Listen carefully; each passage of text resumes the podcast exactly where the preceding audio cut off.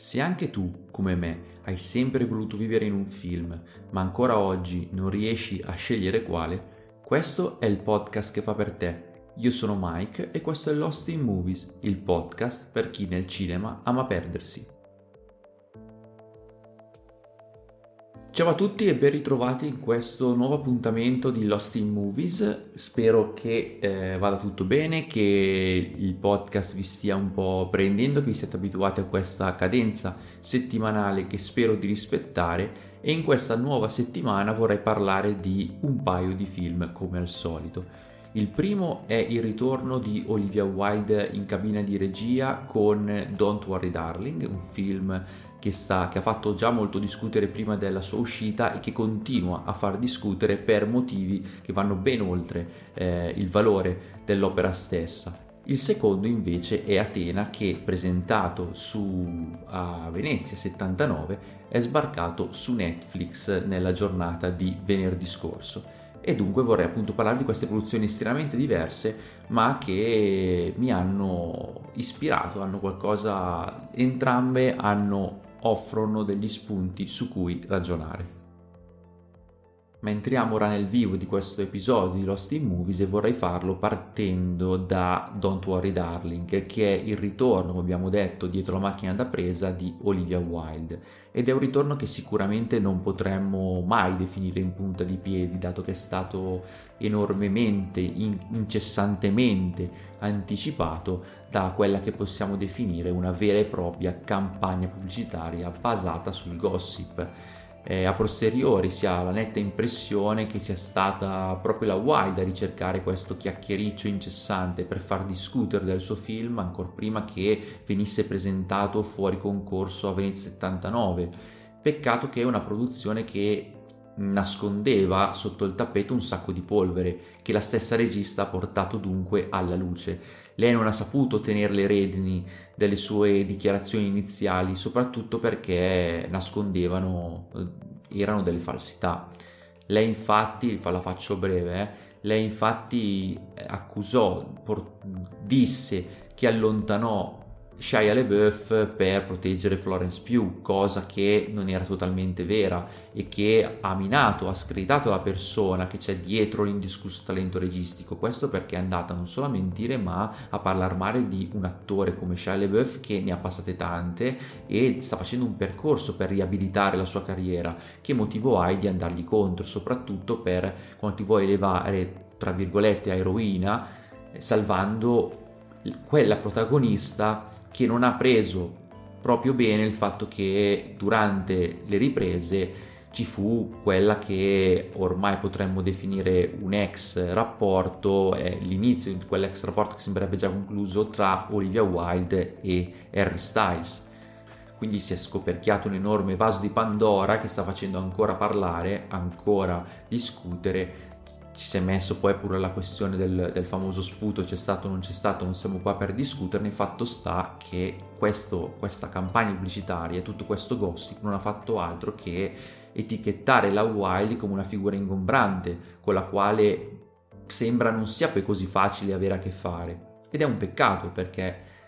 lei secondo me è incredibilmente talentuosa, ha un grande gusto estetico. Io ho amato e attendevo questo film perché ho amato Booksmart, che secondo me è uno dei migliori coming age movie del nuovo millennio Lì la Wild ha dimostrato di saperci fare, di avere del mestiere, di avere delle idee funzionali e interessanti per, anche per innovare, rendere tutto molto più moderno. Io ve lo consiglio questo film se non l'avete visto, che purtroppo in Italia è stato portato e tradotto in maniera criminale, criminale, con il titolo La rivincita delle sfigate.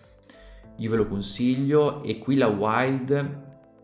eh, dimostra col suo Don't Worry Darling ancora una volta di avere delle capacità visive, di saper gestire la macchina, il problema è un po' tutto il resto come andremo a vedere, perché la domanda che viene da porsi dopo mesi che sentiamo parlare di questo film è soltanto una. Oltre al gossip, c'è un motivo per parlare di questo film? E come vedremo una risposta non semplicissima, ma di che cosa parla Don't Worry Darling in soldoni, senza fare spoiler? Parla di, della vita a Victory Lane, una cittadina nel mezzo del deserto che apparentemente sembrerebbe fuori dal tempo e presa proprio da una, uno spot pubblicitario anni 50, se non uscito dalla televisione, se non che la TV era in bianco e nero e qua i colori sono sgargiantissimi. E in questa comunità utopica di Victory Lane vivono Alice e Jack. Lei interpretata da Florence Pugh, lasciatemi dire subito magnificamente, lui interpretato un po' meno magnificamente da Harry Styles. Eh, questa cittadina è cappeggiata da Frank, è, stata, è stato lui l'ideatore di questa nuova comunità che è al tempo stesso un motivatore quanto il datore di lavoro e capo della Victory Project, questa azienda che dà lavoro a tutti gli uomini che risiedono a Victory Lane Ogni mattina infatti la componente maschile di questa comunità prende, sale a bordo delle loro auto, delle loro auto sgargiantissime, coloratissime, sempre anni 50 style, e se ne vanno nel deserto per lavorare a qualcosa di top secret. Le mogli invece restano a casa e il loro compito è ovviamente quello di badare l'abitazione, badare i figli e ogni sera far trovare al, al, ai maritini una bella cena pronta da gustare. Le giornate della nostra protagonista scorrono dunque un po' tutte uguali tra pettegolezzi, tra shopping, bagni in piscina con la vicina Bunny che è interpretata Olivia Wilde, ma il tutto viene inevitabilmente interrotto da una donna della comunità, Margaret, che in evidente stato confusionale inizia a mettere in dubbio la leadership di Frank e qualcosa in Alice inizia a risvegliarsi, inizia a avere delle visioni, delle allucinazioni, qualcosa Victory Lane non torna e quando decide, per un motivo che ovviamente non vi dico, di raggiungere la sede centrale nel deserto della Victory Project, cosa che alle donne era assolutamente impedito, la sua vita inizia ad andare completamente in pezzi. Non andrei oltre a raccontarvi la trama anche perché purtroppo il film scorre con il pilota automatico in un certo senso. Eh, durante le interviste che hanno anticipato l'uscita del film, mm, Olivia Wilde ha dichiarato di essersi ispirata a Inception, a Truman Show, peccato che le contaminazioni concettuali del film le, e le ripetute citazioni cinematografiche non si limitano soltanto a The Truman Show e Inception, si prende fortemente anche un classico come La fabbrica delle mogli, più, più di qualsiasi altra cosa, e dunque non si ha mai un guizzo, l'epilogo è facilmente intuibile anche ai meno esperti, eh, anche a chi non ha visto chissà quanti film. E questo è un grande peccato perché l'esperienza filmica viene incredibilmente minata, riusciamo subito a intuire dove stiamo andando. Eh, tutti questi riferimenti, tutti questi omaggi o, o più che altro questo, di questi, non vorrei dire furti, però ci siamo davvero vicini, eh, risultano troppo ingombranti e ridondanti come vi ho detto appunto è la sceneggiatura il grosso problema di questo film che manca completamente di originalità. Eh, abbiamo dei personaggi maschili interessanti ma mai davvero caratterizzati, sono tutti abbastanza bidimensionali. Mm, il, al nostro villain, chiamiamolo così, che è eh, Frank, interpretato da Chris Pine, viene quasi negata la possibilità di, di, di giustificare le proprie azioni, perché lui ha creato questa comunità. Non ci è dato sapere e soprattutto c'è davvero lui dietro Victory Lane, il Victory Project? Chi lo sa, ci viene suggerito qualcosa ma non ci vengono date conferme, questo perché il terzo atto è davvero poco coeso, eccessivamente frettoloso, si ha l'impressione che si sia deciso di snellire il minutaggio a discapito però di una fruizione meno frammentaria, perché la conclusione sembra davvero tagliuzzata di qua e di là. Ed è un errore grave in fase di sceneggiatura anche quello di avere delle incoerenze al suo interno, delle omissioni, quello che non vi ho, vi ho detto non vi spoiler quando dicevo la, della trama, per, la motivazione del perché Alice va nel deserto non verrà mai ripresa nel film, non sapremo mai perché a lei succederà questa cosa.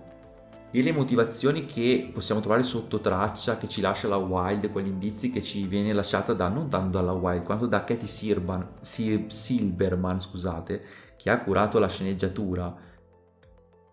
Siamo noi che ne vogliamo andare ai puntini, siamo noi che dobbiamo darci una spiegazione, ma una spiegazione davvero molto tirata sarebbe stato molto meglio se ci avesse dato lei una risposta concreta, se riprendesse quel, quel, fatto, quell'avvenimento, che invece viene solo citato un paio di volte, ma mai davvero sviscerato.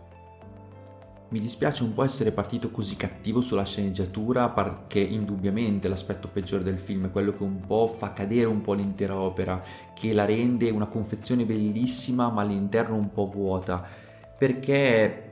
in questo in questa Victory Lane, dove le mogli sono bellissime, dalle acconciature sempre perfette, vestono abiti favolosi, i mariti sono tutti elegantissimi, le auto splendenti, i colori sono sgargianti, noi vediamo anche attraverso queste cose che c'è del mestiere, le scenografie, i trucchi, i costumi sono ottimi, il montaggio è ottimo, re- il film si è, è sorretto dal ritmo ben cadenzato, ben studiato della Wild, che ripeto ha del mestiere, lei è brava, ha delle scelte registiche anche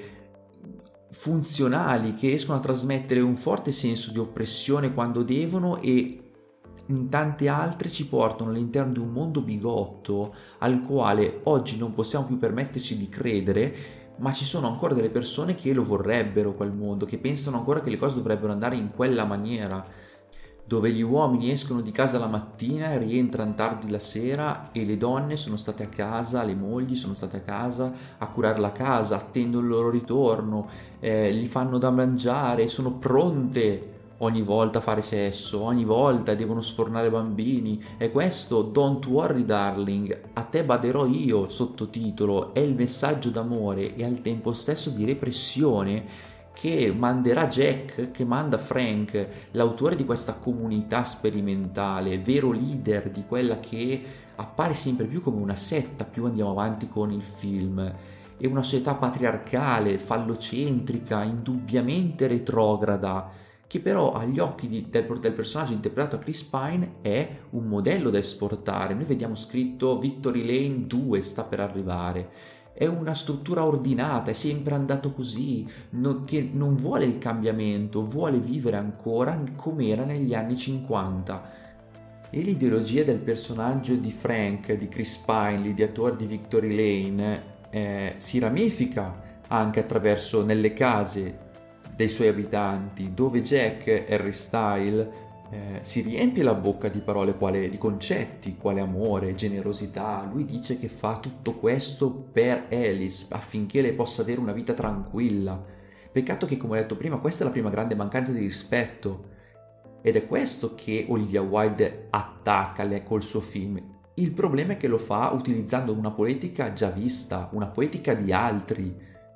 ma nonostante tutto, come ho detto, resta una visione comunque piacevole, un film che crea contraddizione al suo interno questo Don't Worry Darling, perché la regia della Wild è buona, lei sa girare, ha gusto e soprattutto è sorretta da un'interpretazione straordinaria dell'ormai affermato talento indiscusso Florence Pugh, che diviene vero motore dell'opera stessa. Lei si contrappone al personaggio di Frank e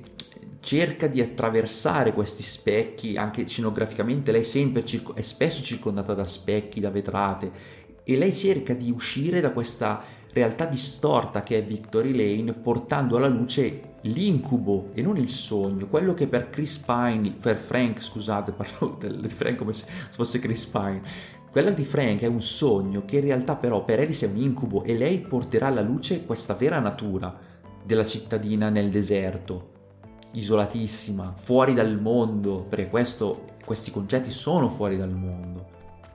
E se i personaggi maschili sono tagliati con l'accetta, come si suol dire, La nostra protagonista assolutamente no, in questo va dato atto alla sceneggiatrice di aver centrato il personaggio, anche se la Florence Pugh gli dà un grande aiuto, eh, perché lei riesce a passare con una credibilità assoluta e con una convinzione rara a tutte, alle ripetute contaminazioni stilistiche che Don't Worry Darling propone perché il film passa continuamente dal thriller distopico a delle volte delle tinte horror, altre volte va più sulla fantascienza, lasciando sempre di fondo un concetto di dramma amoroso, perché infatti il grande concetto qua è l'amore distorto soprattutto. Alice, come abbiamo detto, è una Alice attraverso lo specchio che dovrà tornare alla vera definizione di amore, al vero concetto di amore, scappando da quell'utopia, quel mondo illusorio, che poi in realtà è distopico, quel sogno per il suo creatore che in realtà è l'incubo di Victory Lane. Dovrà dunque tornare al reale, riprendendosi in mano, reclamando a gran voce il diritto di tenere la propria vita tra le proprie mani, lottando per mandare in frantumi quella realtà di specchi che è Victory Lane e in questo è contrariamente opposto all'opera stessa, Don't Worry Darling. Infatti il film di Olivia Wilde sembra che non abbia mai voluto davvero possedere una propria vita, una propria identità e decide di limitarsi a essere soltanto il duplicato di un sacco di altri film che abbiamo già visti è, è possibile definirlo come dunque una bella confezione, una confezione perfetta, ma poi all'interno quando l'apriamo troviamo un po' poco. È un, non è vuoto, ma poco ci manca. E per quanto resti piacevole, e lo ripeto, è un film molto piacevole, dispiace assolutamente che eh, sia proprio il film a restare in questa bolla, a restare in Victory Lane, questa bolla di autorialità riflessa. Eh, è lì che sgomita, io me lo immagino così, come il film stesso che è inchiuso a Victory Lane in questo mondo utopico e sbatte contro i vetri che al posto che opprimere la nostra protagonista che riesce a romperli, il film invece ci continua a sbattere contro, sbraita a gran voce, alza un gran polverone di gossip e quant'altro per farsi sentire e per, soprattutto per essere salvato da se stesso. E questa immagine secondo me è perfetta per descrivere Don't Worry Darling. E mi dispiace moltissimo mm, di parlare in questo modo del, del film della Wild perché lo continuo a ripetere come artista io continuo a stimarla parecchio e non è di certo questa piccola caduta che mi farà cambiare idea. Mi dispiace molto per il contorno mi dispiace molto per la persona che mi è un po' caduta mettiamola così. Mi è dispiaciuto molto che lei si, vuole, si, è voluta forse ergere un po' troppo eroina attaccando anche personaggi come Jordan Peterson al quale è ispirato il personaggio di Chris Pine idealizzando un po' qual è la sua versione del personaggio che è indubbiamente controverso pass- passatemi il termine controverso lui che ha delle,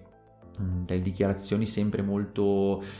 controcorrente rispetto a quello che è il political correct. La Wild l'ha attaccato di essere, l'ha etichettato come maschilista, ehm, parliamone, nel senso che è vero che ha delle posizioni molto forti, mh, ma questa è comunque la visione della Wild, ha voluto prendere un po' tante cose, metterle insieme e il prodotto finale è un po' quello che Don't Worry Darling vorrebbe essere, ma non è, anche perché, ripeto, non ha una grande identità sua.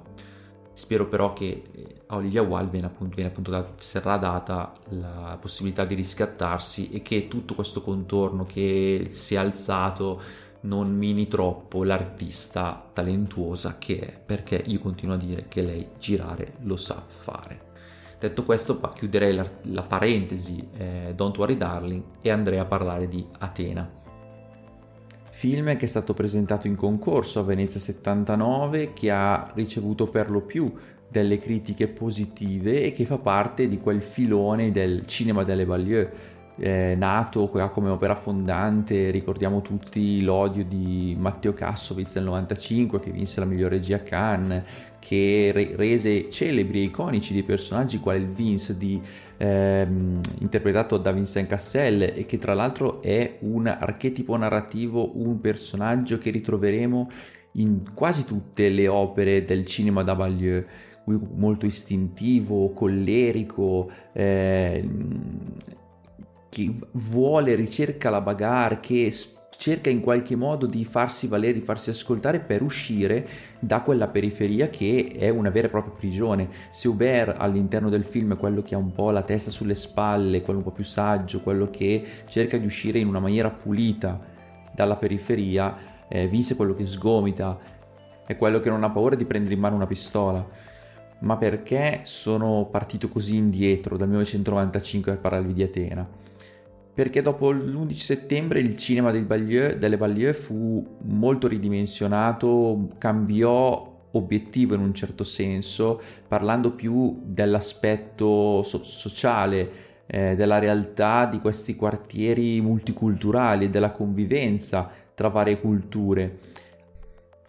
A riprendere in mano dei concetti più conflittuali fu Pierrot Les Miserables di Legili del 2019, un film meraviglioso che vinse il premio della giuria Cannes, che fu nominato all'Oscar e che purtroppo ebbe la sfortuna, oppure noi ab- abbiamo avuto la fortuna, di trovarsi di fronte Parasite di Bon Joon-ho. Eh, Le Miserable, se non l'avete visto, recuperatelo, è praticamente l'erede dell'odio e dalle Miserable nasce, da una costola delle Miserable nasce Atena, per questo ve ne ho parlato. Il regista Legili delle Miserable appunto è produttore e sceneggiatore di Atena. I due film sono indissolubilmente legati. Il secondo sembra la prosecuzione quasi naturale del primo. Eh, anche in termini di narrativa filmica c'è un fil rouge che li unisce indissolubilmente, la mano è la stessa, Atena sembra che mh, sia la naturale conseguenza del meraviglioso, prendete voi l'aggettivo migliore e appiccicatelo sopra perché ci sta benissimo, la naturale conseguenza del terzo atto del Miserable, che secondo me è uno dei migliori atti conclusivi che abbiamo visto negli ultimi dieci anni di cinema, indubbiamente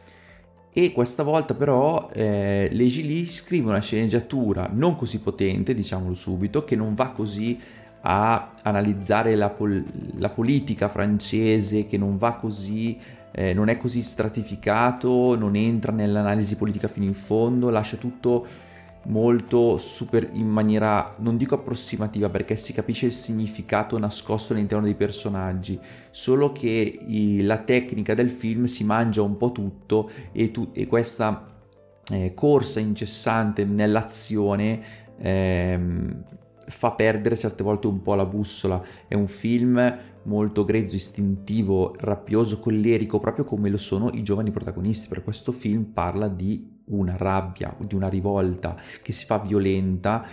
perché i dimenticati devo, reclamano il loro bisogno di essere il loro bisogno, è un bisogno quello di essere ascoltati. I cuccioli verranno definiti, sono inferociti e i leoni, questa frase mi è piaciuta tantissimo, e i leoni, cioè la generazione che li ha preceduto, i padri, non riescono a contenerli o per meglio dire non ci provano neanche e scappano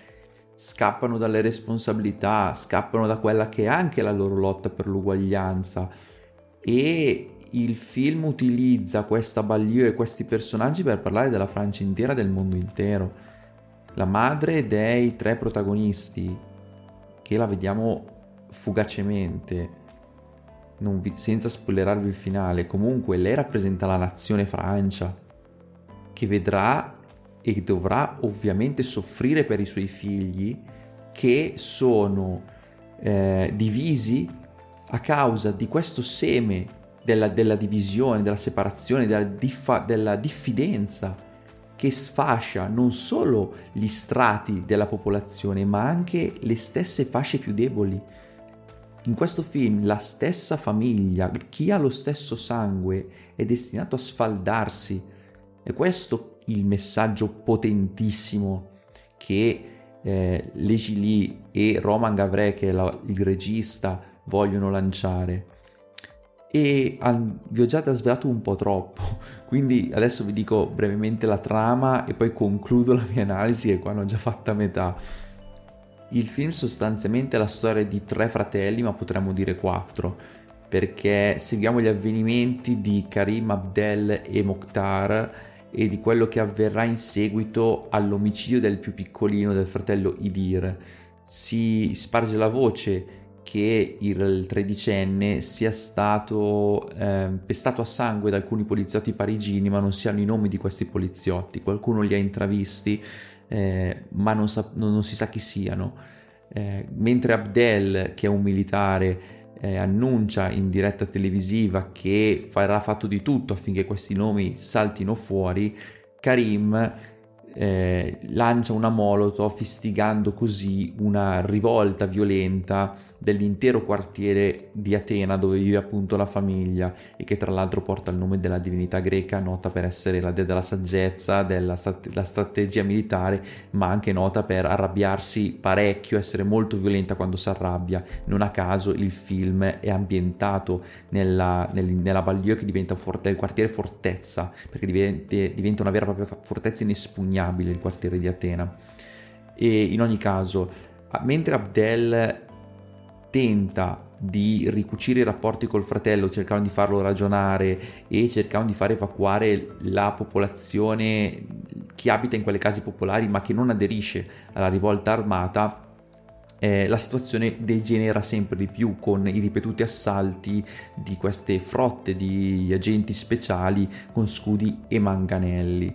Eh, intanto però il fratello Mokhtar, che è il più grande di tutti, eh, tenta di preservare i suoi interessi criminali, sembrerebbe che abbia dei contatti con dei poliziotti corrotti, che abbia delle armi che nasconde o che comunque ha un traffico di armi. Eh, I tre si troveranno in, inequivocabilmente a scontrarsi perché hanno ognuno degli interessi, uno è diventato simbolo, Karim, un altro tenta di far ragionare le parti ma verrà poi risucchiato da questo turbinio violento e Mokhtar tenta di eh, preservare i propri interessi personali.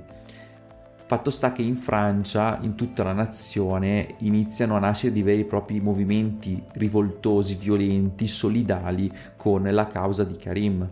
e quindi l'intera Francia viene messa praticamente a ferro e fuoco.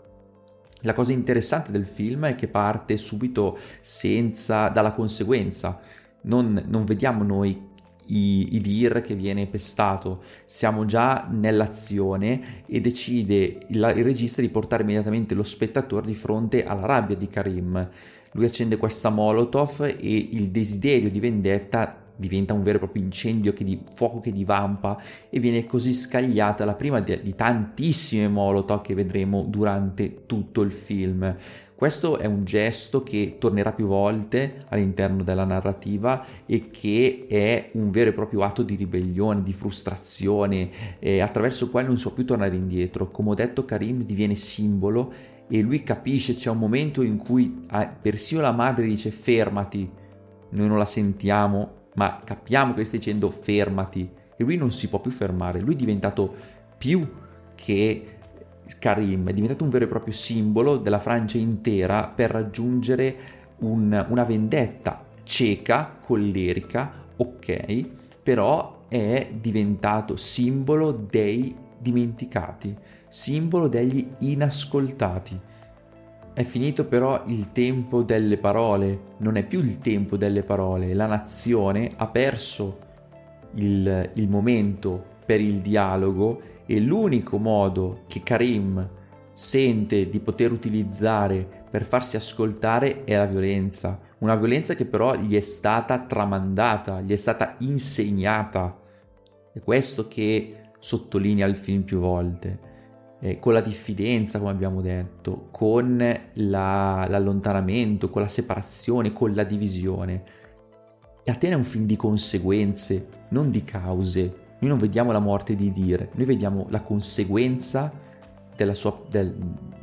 del pestaggio che l'ha tristemente ucciso. E seguendo i percorsi dei tre protagonisti, dei loro conflitti, dei loro scontri all'interno del quartiere fortezza di Atena, eh, possiamo notare come rappresentino mh, svariati aspetti della, della, società parigina, comunque mondiale, potremmo anche dire. C'è, eh, c'è chi ha seguito la strada criminale, Mokhtar, chi invece si è arruolato e vive giornalmente affinché l'ordine possa essere onnipresente nelle strade della città che è appunto Abdel, chi invece si sente tradito da, da chi dovrebbe curare l'ordine, da chi dovrebbe agire nel giusto, dato che si vocifera che hanno pestato a morte il fratello per un puro gesto di odio e quindi Karim si ribella. Abbiamo dunque questi tre aspetti, ma in realtà sono più di tre perché eh, un personaggio in particolare eh, subirà un vero e proprio cambiamento, repentino forse, un po' troppo, però vestirà, si svestirà del suo abito e ne indosserà un altro, facendo notare come tutti non siamo, non siamo immuni alla violenza.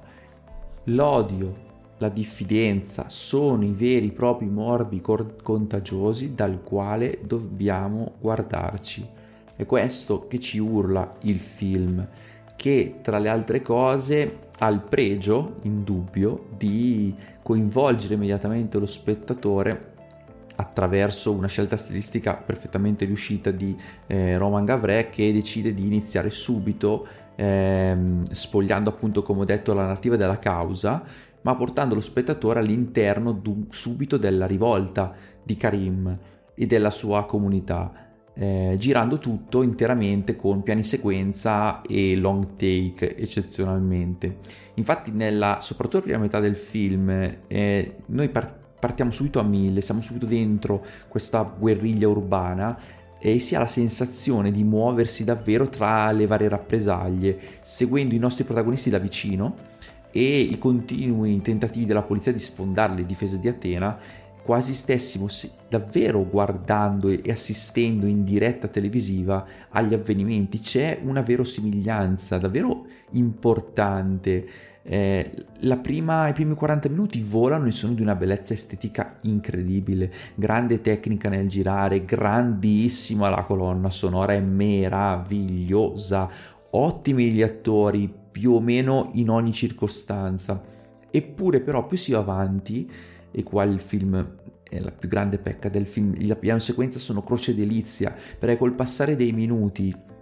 quella ricerca disperata del piano sequenza appare sempre più forzata e meno funzionale. Se aveva lo scopo di portarti all'interno della guerriglia, della rivolta, di farti vedere un problema reale, quando poi la narrativa va ad ampliare le caratteristiche dei protagonisti, i loro vissuti, i loro comunque segue la loro crescita, mettiamo, o la decrescita anche in un certo senso, mettiamola così, il tutto si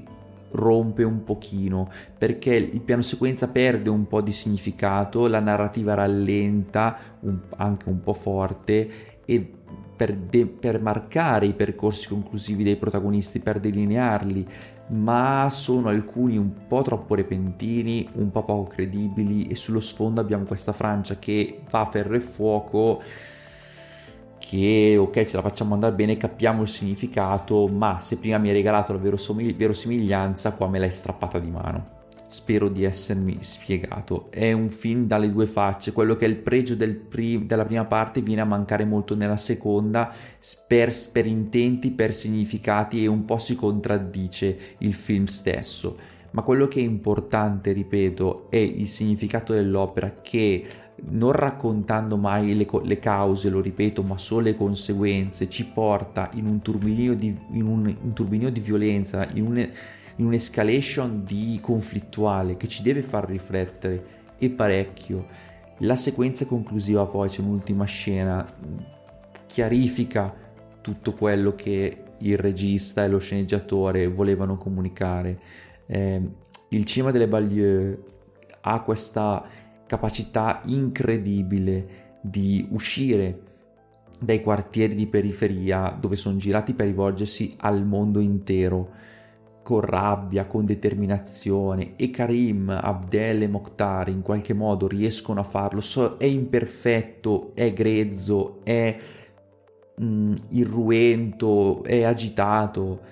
è una, è una gioventù, rappresenta la gioventù questo film, è giovane, è come i suoi protagonisti, è imperfetto dunque, è, può sbagliare, ma va ascoltato e va visto, secondo me. E dato che abbiamo sfondato il muro dei 30 minuti, cosa che mi ero ripromesso di non fare mai, direi che possiamo anche accingerci alla chiusura. Vi ricordo per qualsiasi cosa potete chiamarmi, chiamarmi, potete scrivermi su eh, Instagram a chiocciolina cinemaiche con l'underscore, stessa cosa su TikTok. Eh, condividete il podcast se vi è piaciuto con chiunque, fatemi sapere anche eventuali feedback, migliorie e quant'altro, io sono a vostra completa disposizione. Grazie per avermi ascoltato e torneremo qui settimana prossima per perderci ancora una volta nel cinema insieme. Grazie mille e alla prossima.